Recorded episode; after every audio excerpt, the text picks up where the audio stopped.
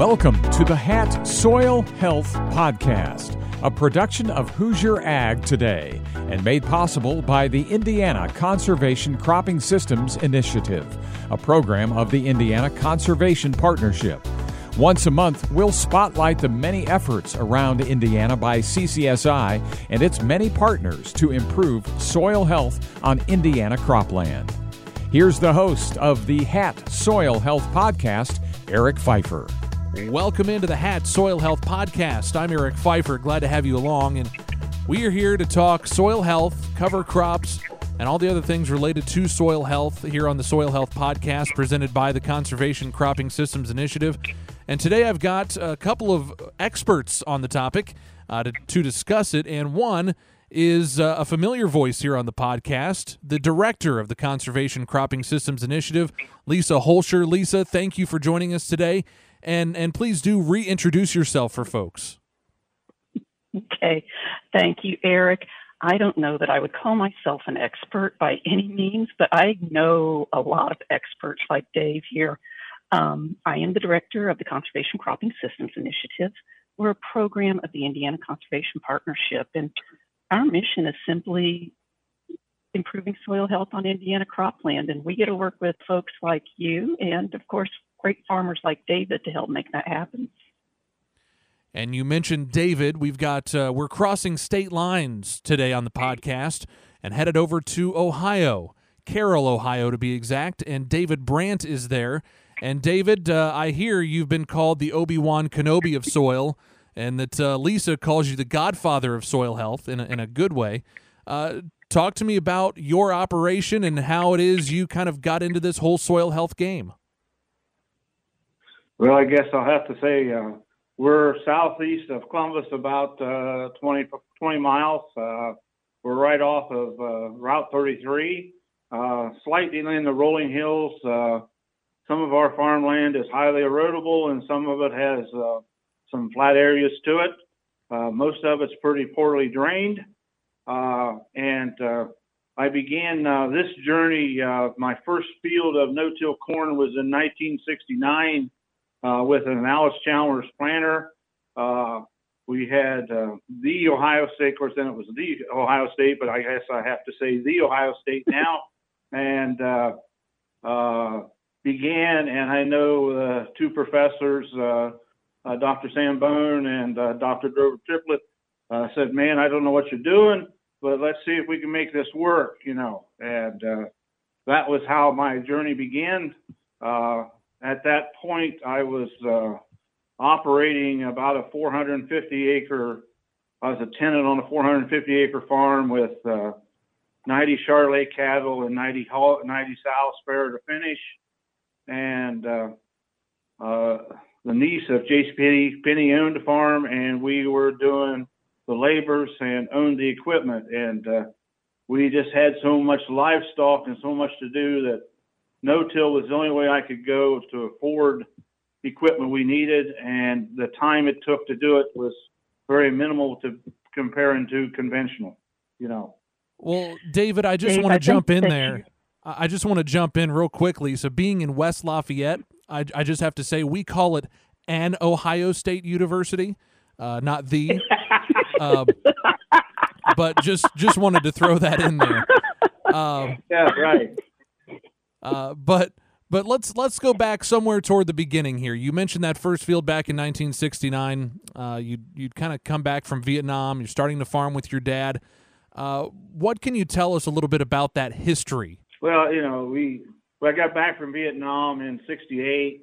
Uh, went back to the home farm, which was about 58, 56 acres. Uh, when I left, uh, was drafted in the Marine Corps right out of high school. Had just got married about a week before I got drafted. I was milking about 40 Jersey cows. Uh, I know uh, I was working with my grandfather. My dad was a typewriter and adding machine repairman. And uh, dad says, Well, do you want to see if you get a deferment? And I said, no, I don't need a deferment. They ain't going to take me. I just need to go get a physical, you know. And uh, got on a bus in Lancaster and drove to Columbus to Fort Hayes. Uh, uh, induction center and passed the physical. And this big colored fella come over and he looked at me and he says, I need four volunteers and you're one of them. And he says, I said, what for? And he says, you're in the Marines and you're going to, to, uh, to California to be a California Marine. And he says, you're leaving now. And I says, no, I'm not. And I think my claw prints are still on the walls at the Fort Hayes Center, you know, uh, to make a long story short, uh, uh, spent uh, 20 months in uh, Vietnam, uh, come back home and then bought Jersey cattle again and started milking and dad was killed on a tractor accident. Uh, we had just purchased the farm from grandfather my mom and dad had. And uh, the story ended up that after the funeral, my one of my siblings says, I want my fourth of the farm, and that forced that sale. And that's why we moved on to being a tenant after that. So those were experiences I had before we started learning about uh, no-till and the things we could do with it.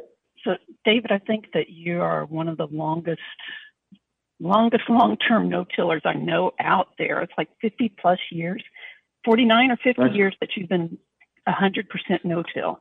That's correct. We started in 1971, uh, 100% no-till. Uh, we, you know, I said we started with a Alice Chalmers four-row planter with a brand new 3020 John Deere that cost $4,500 the year I bought it.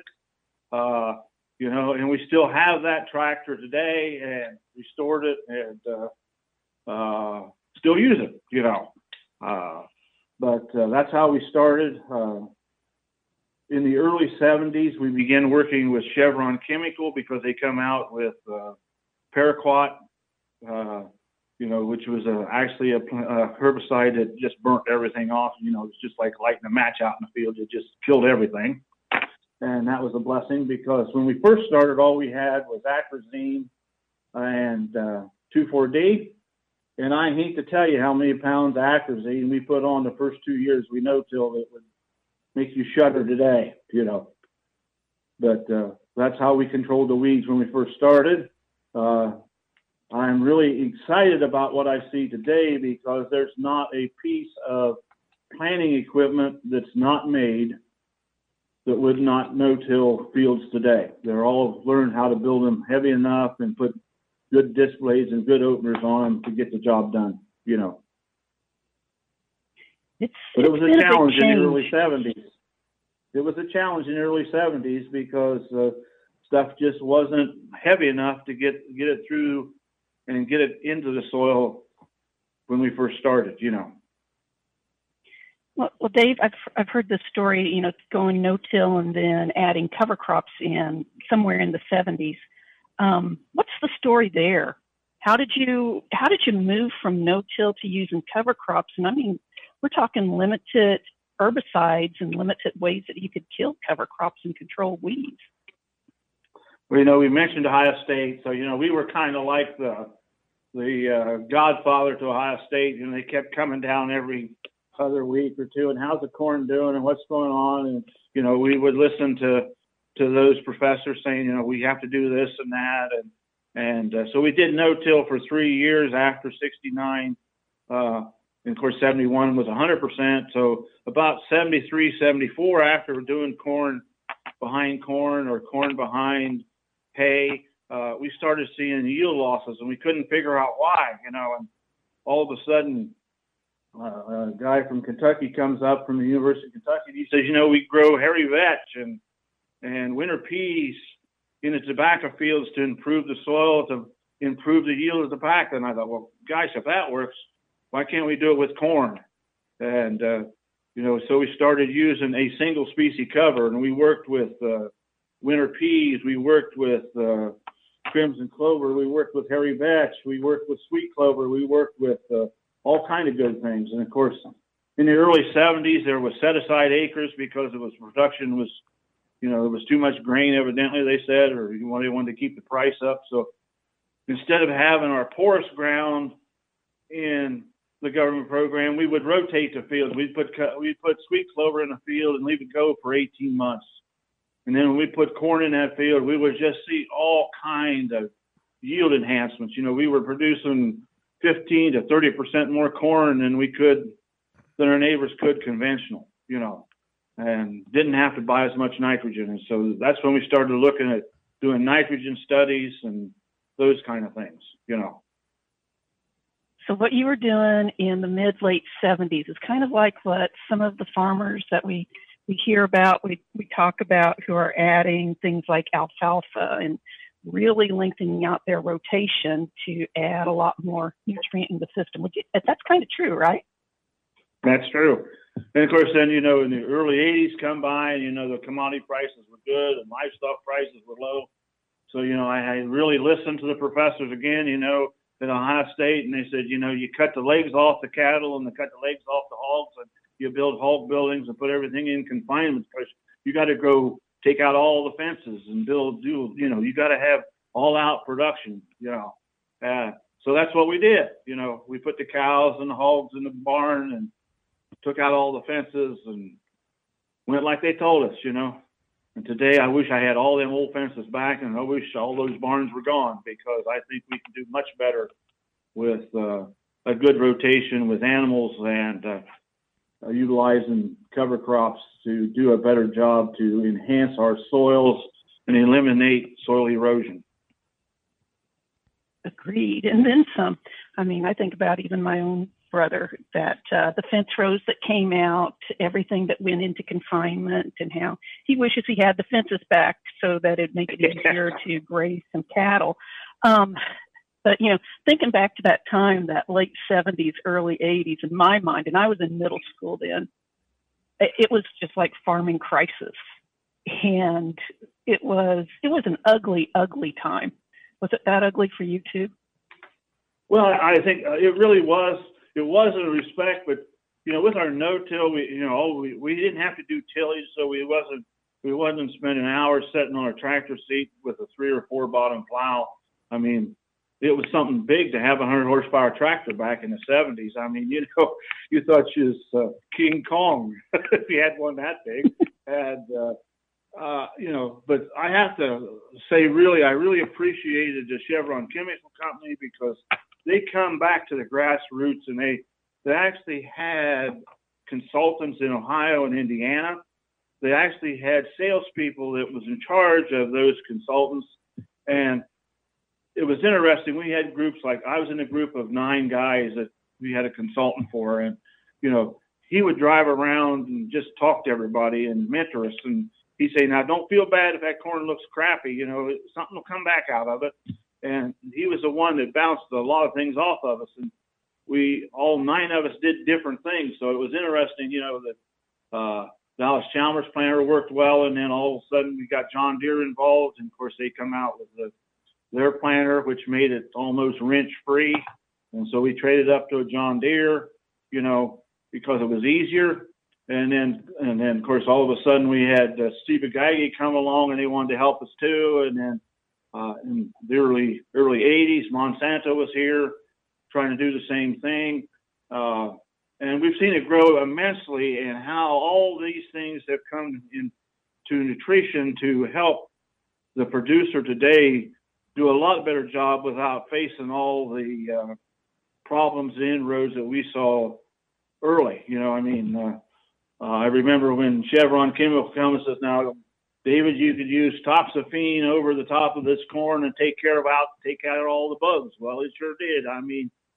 uh, a quart of toxaphene and everything would turn over and their feet be sticking up in the air. And, you know, everything was dead. We didn't have any trouble. Nothing ate the corn. you know. yeah.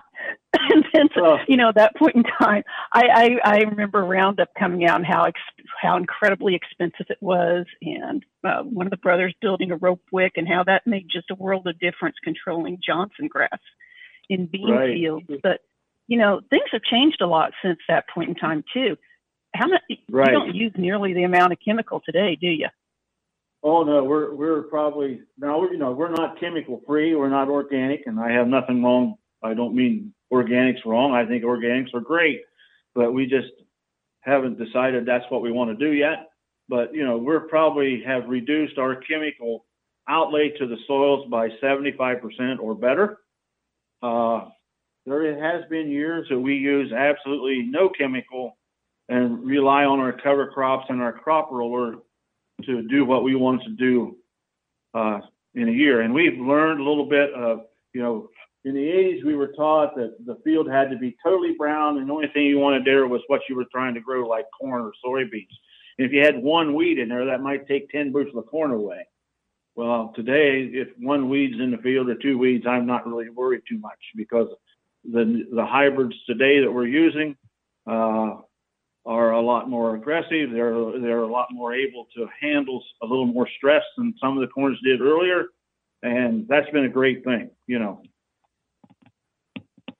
So I think uh, David Montgomery, the guy who wrote the Dirt trilogy, said that you were organic-ish, and uh, I think he in his last book, this I think that one was "The Soil Will Save Us." I can't remember. I can't remember That's all of the names, but you were you were part of that book, and great read Yes, if for folks out there if Yes. they haven't read it. Um, Right. So, so thinking about using your roller crimper and using your cover crops, you think that's made a big difference in your weed pressure over the years? Oh my, yeah. To me, it's it's made it easier. It's you know, it made it made farm agriculture or farming or commodity growing a lot more enjoyable. I mean, you know, uh, I think uh, we've come a long way. I mean, you know, for 30 years we we grew single species in the field because we didn't know that uh, we could grow more than one at a time. You know, we never we never took time back in the early 70s and 80s and 90s to to look at what was around us. I mean, if you look in a woodlot, we don't have all one oak tree. You know, I mean, if you look at the woodlot, there's probably 15 or 20 different kinds of trees in a woodlot. Uh, there's tall trees and short trees, and I guess uh, that wasn't pointed out to me till till about in the 2000s when I started thinking about how we could be more diverse and actually bring uh, nutrients up from the subsoil, bring it to the surface for our plants that we're trying to grow to make money on, you know. So uh, uh, we went to two species in the late 90s with uh, Steve Groff with his Tillage Radish, and I never will forget Steve called me and he says, I got this thing I think it'll work for you, David. And, and so Steve and I did a lot of work together to bring his uh, Tillage Radish to Floresius uh, and it's known throughout the United States now as a thing to use in a cover crop. Yeah. So you- you've gone from single species to, you know, let's let's take it to the mid 2000s, early 2000s. About how many different species did you have in a cover crop blend at that point in time? Well, uh, I worked with Steve from 96, I think it was 96 or 97, somewhere in there. Time gets away from me since I'm 75 years old here now, but uh, You're a baby. I just, uh, uh, uh, you know, we went to two species, and of course, that's when I, I changed planters. I, I went down to the John Deere dealership, and I said, "Look, and I'm, I, my planter's getting old, and I've replaced everything about six times, and I'd like to have a new one. So I need a planter to plant corn, soybeans, wheat, and cover crop." And the owner of the John Deere dealership says, "Get out of my office. I don't want to talk to you. Uh, like we can't do that, you know." So I went to my white dealer, which was 100 miles away, and posed the same question to me. And he's a big fellow like I am, and he's rolled back in his chair and he says, "David, I don't know anything about it, but here's the phone number of the corn planter engineer at White. You know, you call him up, tell him what you want, and I will sell the planter to you when we build one." And by golly, I called the guy. We worked together, figured out how to do it. And so we started in 69 or 96 with a white planter with a sugar beet plate and a soybean plate planting two species.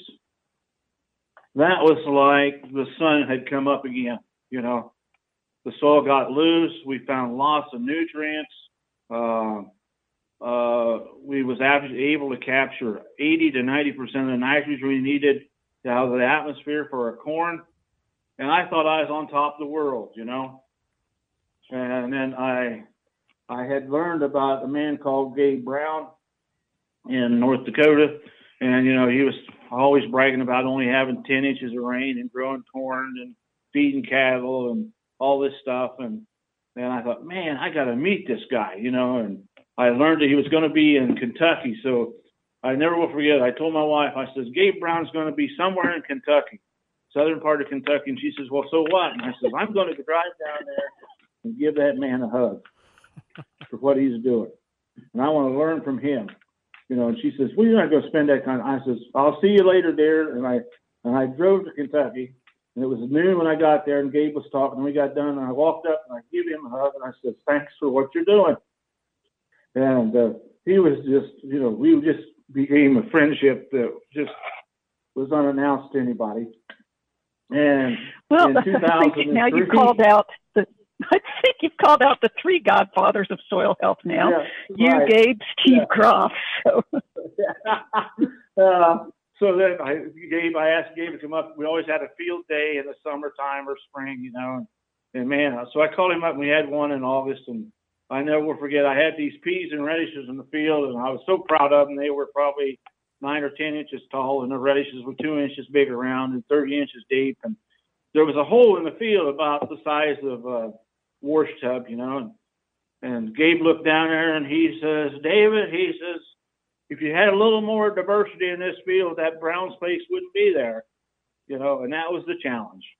And from then on, we've just, you know, we've went as high as 30 different species in a mix, but we're back to about eight to 11 being the ideal for us in Ohio to use as a cover crop. And that has just made our world so much easier.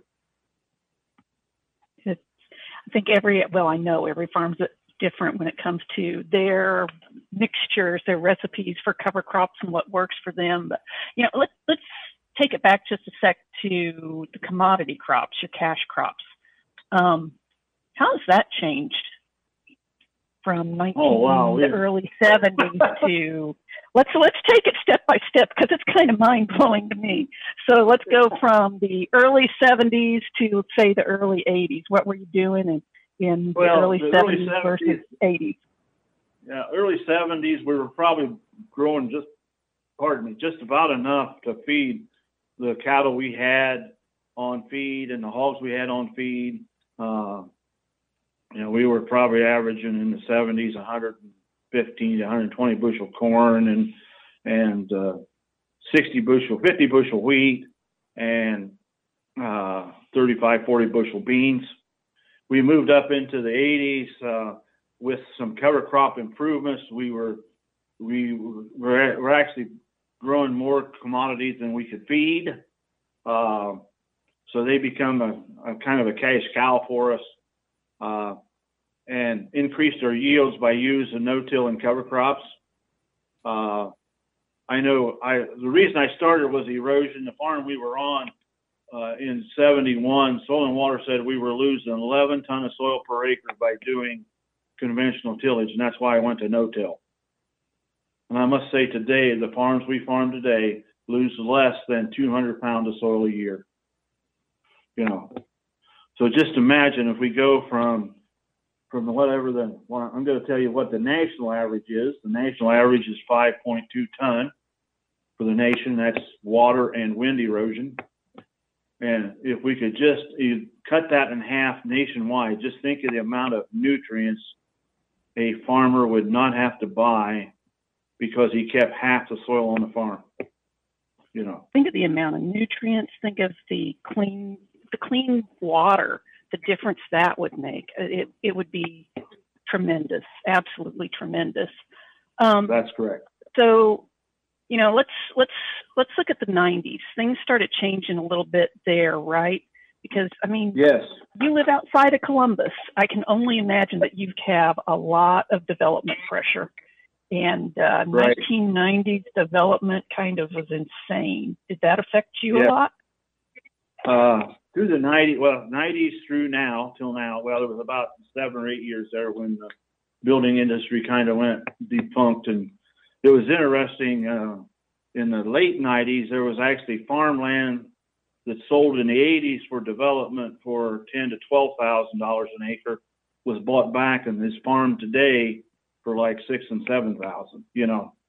Uh, and we did buy one of those farms uh, back at that came back from a developer that we bought and we still have the plot map. So I guess maybe in the next 60 years, it'll have houses on it again someday because the price is getting up there where you can't always say no anymore. But uh, uh, you know, it was a challenge to find. You know, in the late in the early 90s, we were farming about 1,100 acres, and we got down as low as 700 acres at the end of 99 to the year 2000. You know, just because it was hard to uh, nutrition was taking it out with houses, and uh, it was hard to find land. You know, and that's How when we looked at different commodities to do. Yeah. And in that 99 2000, you know, 700 acres, people will tell you you can't survive on that. It's not enough acres if you're growing just corn and beans. Um, how did you how did you change things up? I mean, what Well, we- what we did you do things- in order to survive? Well, you know, you know, I never will forget my wife told us, you know, 90, in 96, we lost a 200 acre farm that built 550 homes on you know, and I was so mad. I mean, I, I couldn't, didn't talk to her for a couple of days and I was kicking stones and throwing rocks and trying to figure out how I was going to make the payments, you know, and she says, she says, don't you understand that we need to find things that we can do retail? David, she says, you know, so we started to grow, uh, well, we were growing cover crops, so we decided, well, let's just plant with the with our white planter. Let's just plant uh, three rows of pumpkins in rye and hairy vetch, you know. So we did that on seven acres, and uh, and uh, uh, it worked really well. I mean, you know, we didn't think, we, you know, and then you know, here we had these nice pumpkins. They were probably basketball size to uh, three foot across, and we had planted some different colored ones. We had orange and we had whites and we had wrinkled ones, you know. And then come September the 15th, she said, How are we going to harvest these? And I said, Well, I think the only thing to do is just put a sign up. You pick, you know. And uh, it was interesting that that seven acres of pumpkins that year made more money, more net money than 100 acres of corn did net, you know. And uh, that taught us a lesson. So uh, I guess I I look at the urban person as having cash, and it was the cash cow because you know they, they wanted to buy their pumpkins with cash, and and uh, today that's changed again. Now everybody wants to use plastic. Uh, so now the government knows what we're doing, but uh, uh, that's all right. Uh, so you know, I, I think you have to learn to be diverse. I think we have to learn to do lots of things. Uh, you know, it's great if you can farm eight or ten thousand acres and do that and make a living. But you know, when the crunch time comes, sometimes we have to make make minor monumental changes in your thought pattern to survive. You know. So you you've told me some great stories about growing sunflowers and things, and the neighbors just kind of going ape over them. You still grow sunflowers, and the neighbors still grow it, Oh, yes, ape over them. Yeah, we still growing sunflowers. Uh, we have 30 acres out this year. Uh, I had a good friend that's 150 miles south of us. At the Ohio River. Uh, and you got you got to realize this is a, a, a hillbilly farm, you know, and they have cattle and they have hogs and uh, and they're doing lots of things. And they had planted 13 acres uh, two years ago, and he came up and got the sunflower seed from us, and he had a, I think it was a, a 1950 Dodge pickup truck, and the fenders were flapping coming up here, you know. And uh, in the fall, he come back up and got cover crop seed. He had a new, brand new Dodge truck, white with sunflowers all over it, you know. And I says, "What's happened?" And he says, "David," he says, "I took a lesson from you." He says, "My daughter got on internet and she scheduled photograph appointments for fifty dollars for 15 minutes, and he said that's what bought this pickup truck." And I just looked at him, and my Holy mouth cow. fell open because I didn't think about that. you know. Well, you've been thinking about a lot of things. It seems like every six months or so, you give me a call to tell me about what new thing you're trying. I mean, there's always something. I mean, how many? Last year it was bird seed, right? Yes, we, That you- we started that. Uh, we're still we're still fine tuning that. We did grow bird. We did grow sunflowers and and sorghum and sold it to wholesale to a bird feed company. I think this year we're probably going to end up doing it and packaging it ourselves. Uh, we've learned how to get the formulations done now, and uh, so as soon as fall harvest is over, we'll probably be selling Walnut Creek bird feed, you know, and, uh, which will be exciting. Uh, and like I say, you know, we're always we're always trying to think outside the box. Uh, I told uh, Lisa a couple weeks ago that we had uh, we have three different kind of open pollinated corn. Not that we need to go Oh, backwards. and if you haven't seen the pictures, the pictures are gorgeous. The ones that Jay has posted. Um, okay. Beautiful corn. Uh, uh, so we have yellow open pollinated corn and we have purple pollinate, open pollinated corn. And then we have one from Spectrum Seed called orange corn. And it's going to be designed mainly for the brewery industry uh, to make alcohol uh, because it has, they say, once we harvest it, it should have 11% protein. It should have a more vitamin A and amino acids than any other yellow corn that we have. And it's a flint corn, so it's going to be one that they can seem to make more alcohol out of. So it's going to be interesting to see that comes come around. And my wildest hair right now is looking at a stone mill that we can grind cornmeal and wheat and make flour and sell it uh, hopefully for about sixty dollars a bushel. You know, instead of three. Crazy. um, yeah, you're growing. now, I know, I know. Well, you, yeah, I shouldn't say that, but I did. So I know um, a good number of, far- of farmers and a growing number of farmers that are moving to wide row corn, like 60 inch corn, um, grazing it. You're growing 60 inch sunflowers now. You told me that a couple of weeks ago too. What's what's Yes. up with that? Well, I think, you know, with our 60 inch flowers, we're seeing the head size get bigger. We've got flowers out today that's probably got two and a half or three pounds of seed in the head, you know, and, uh, uh, What's, just that, can't what's wait the difference between that and a regular field? Two or three Well, pounds the regular field, they'll probably versus- be, well, the head will probably be six or seven inches, and these are like eight or 10, you know, just the difference in the size. They've just got bigger. Uh, and we have a 10 weight cover underneath there that's growing, so when we harvest the sunflowers, we won't have bare soils, you know. Okay, so for Uh, everybody out there, tell them what the what the cover crops look like because I have this in my mind um, when you're telling me about the mix and just how beautiful it must be right now. Well, we started, we, our mix has, uh, um buckwheat, which bloomed three week, three months ago, three weeks ago.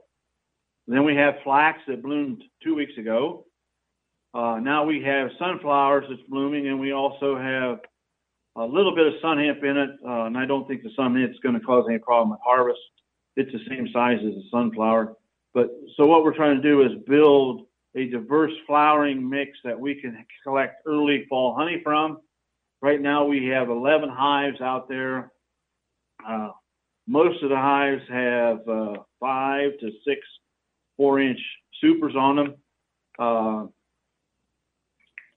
Nine of the hives have five supers on, and four of them are full of honey now. And supposedly they tell me there's about 30 pound of honey in every super. So you know we're going to have probably close to 800 to 1,000 pounds of honey off of 30 acres, uh, which will be That's another be sticky job. resale item. You know. So Uh, you know you've got you've got no till, you've got all these all of these cover crops, these different flowers blooming all of the time. What about the native pollinators? What's what's that look like in your field? Oh, well, you know, our native pollinators, you know, we use a lot of, uh, uh, flowering things uh, that are, uh, I'm going to say they grow every year. They're biennials. And we keep them around the perimeter of the field so we don't have to replant them. Uh, you know, we have clover and, and hairy vetch and crimson clover. They'll be blooming in the spring, so we get an early flush of honey from that. Uh, we don't plant corn early. We probably don't start planting corn until about the 20th of May, waiting for these covers to get big enough that we can roll them, but they're in bloom. So guess what? The bees are making a lot of honey for a week or two there also. And by having that diversity, we actually can crowd out the, uh, the mare's tail. We can crawl, crowd out the uh, giant ragweeds and the winter annuals. We just don't have anymore. You know. That's amazing. That really is amazing. You know, and you talk about how many pounds of honey you're you're harvesting, the size of the sunflower heads. Um, I know that you've been doing some work with Rafiq Islam at the Ohio State University. so about nutrient density of the crops that you're growing versus crops grown in a more uh, a more heavy tillage, more traditional type system. What, what are you finding there? Well, what we what we're trying to do is determine what we can do with uh, with varieties of corn and also soybeans. You know, but uh, our main idea was first to see if there was a way we could enhance uh, what we're seeing in protein in the corn. You know, uh, we do in our, and we have about 300 acres of corn, and we have about 300 acres of beans, and then we have 300 acres of small grains. And of course, the small grains go to cover crop. Uh, so we're planting a variety plot every year to find out how varieties respond. So to summarize real quickly, we use uh, Pioneer, we use uh, Spectrum, we use uh, uh, uh Great Lakes varieties, uh, and then we also use some private little breeders around to see what's going on. And two years ago, we had two varieties from Spectrum was 111 day variety. Everything else was the same other than the variety, and the difference in just the yield of these two varieties, the profit per acre from 111 day corn on one variety was $57.93. And the same, well, not the same, uh, another variety that was 111 days, we had $227.05. So what that told us was there, the one variety liked our cover crops and the other variety didn't. You know, and going along with that, the variety that had less yield also had less protein. Uh, it had 7% protein, and the one that made $227 an acre had 8.5% protein. So uh, in 2000, uh, substantial difference. Right. In uh, 2019, we had 19 different varieties of corn in our plots, and it ranged from 6.8% protein to 11.4. Now, if we could grow 11.4 and you're a uh, cattle or a hog producer, that is a 30% reduction in soybean meal that they have to buy, you know, to grow that kind of that's, corn. That's huge. And for our Indiana listeners, you know, a large, the majority of our corn and bean crops go towards livestock production. So that, that can make a huge difference in state too. Um, you know, just thinking about our conversation just a couple of weeks ago, you're maybe losing more acreage to to development again in the next couple of years, aren't you? Yes, correct. We're probably going to lose 120 acres this fall, and I know in two years with uh, they're going to change uh, Route 33 and put a big bypass in. We know in two years we're going to lose another 120 acres because the bypass goes right through the center of two of the farms we farm. You know, and I'm just sitting here shaking my head. But at the same time, in the past few years, well, of course, you've got your son Jay and his wife Ann that's been farming with you for how many years now? Uh, they've been involved. Uh, they've been involved in the seed business seven years, and of course, okay. Jay's got a full time job, and daughter-in-law Ann runs the seed business and tells me what to do every day. You know, so. Uh, so the women in your life, Ann and Kendra, tell you what to do every day, as it should be. Right, right. Um, so, someone's got to keep them straight, right? And I listen. I listen really well too. Lisa, you know, I'll tell you that. I listen really well. Know. so, but but you know, you're losing ground. But at the same time, you've got a grandson that's coming back to help, and a, two of them that's coming back. How can yeah, that work? Yeah. Well, uh, Noah's grandson came back two years ago, and he was in college, and was having little problems, and he come back and he says, and of course you have to realize Jay lived in Chicago till seven years ago, so these these boys grew up in town pushing the keyboard or looking at the screen and not understanding what labor really meant. And to have him come back and say he'd like the farm has been a real thrill to me. And uh, he has stepped up to the plate. I mean, from knowing nothing to what he's doing today, you know, he's learned how to run the sprayer. He's learned how to mix chemicals. He's got his chemical license. Uh, he's learned how to wrench on things because grandpa's big enough he can't bend over anymore. So he happens to be my my fellow that does all that bending and lifting, and I just stand there and and uh, enjoy, you know. But uh, so we're looking, you know, we're always looking for new adventures. And of course, we three years ago we built a cleaning facility, so we are cleaning grain, custom cleaning grain, uh, which will be uh, an uh, indemnity of all its own. Uh, the farm grows uh, cover crops for the seed business. Uh, the farm stands alone. The seed business stands alone. And my goal was on our farm here. I have six grandkids, and if each one of them wants to come back home, somehow they would have enough entity to make a, a living. It might not be a good one, but they can survive and enjoy themselves. And that's why we're now looking at the stone mill to see if we can do flours and cornmeal and those kind and bird feed as a retail sales, you know, and not worry about losing ground and making the ground we Yep. have more productive, you know. and then some. Um, so thinking about changes, I mean, it's a big change from, did you ever think you'd be here 50 years ago? No, no, no, no. I never thought we'd be here. I never thought we would learn. I mean, I always, when I first started, I guess I always thought I had to rely on uh, the fertilizer, the chemical industry, to, so I could survive. And you know, back in the early 70s and 80s, you know, they were taking 85 to 90 percent of my income just to pay those bills.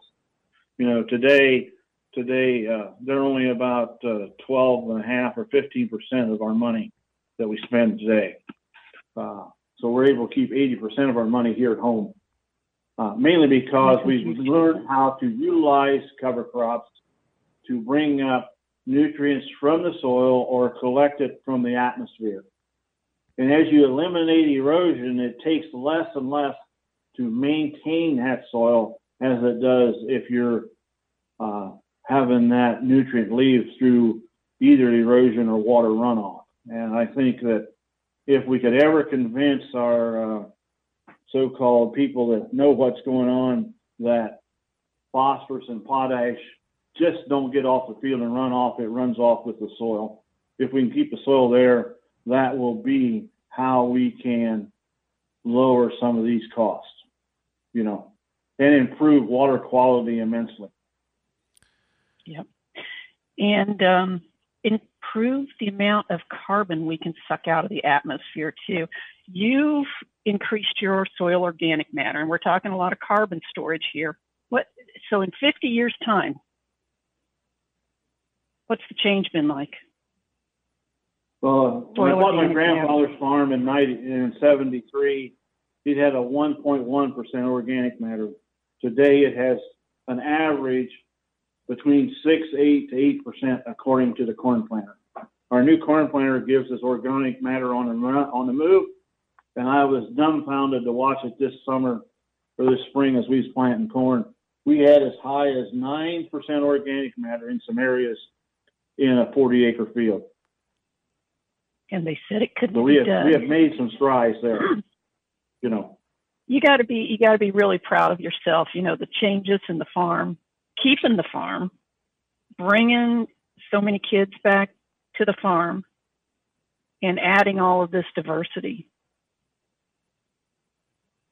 without soil been- health systems could you have done it No, this would not happen without soil health systems. It's not, it would not happen if it wouldn't have been for people questioning you. People wanted to call you and say, what are you doing? How can I, how can I do something similar? Uh, having mentors, uh, that actually challenge. You know, when it's a real challenge to know some of these people uh, that are doing the same thing we're doing today. You know, I look at uh, people in Indiana that I really respect and uh, that I think has done a tremendous job of improving their soils. You know, I, Dan DeSutter is one that challenges me a lot, and I like Dan.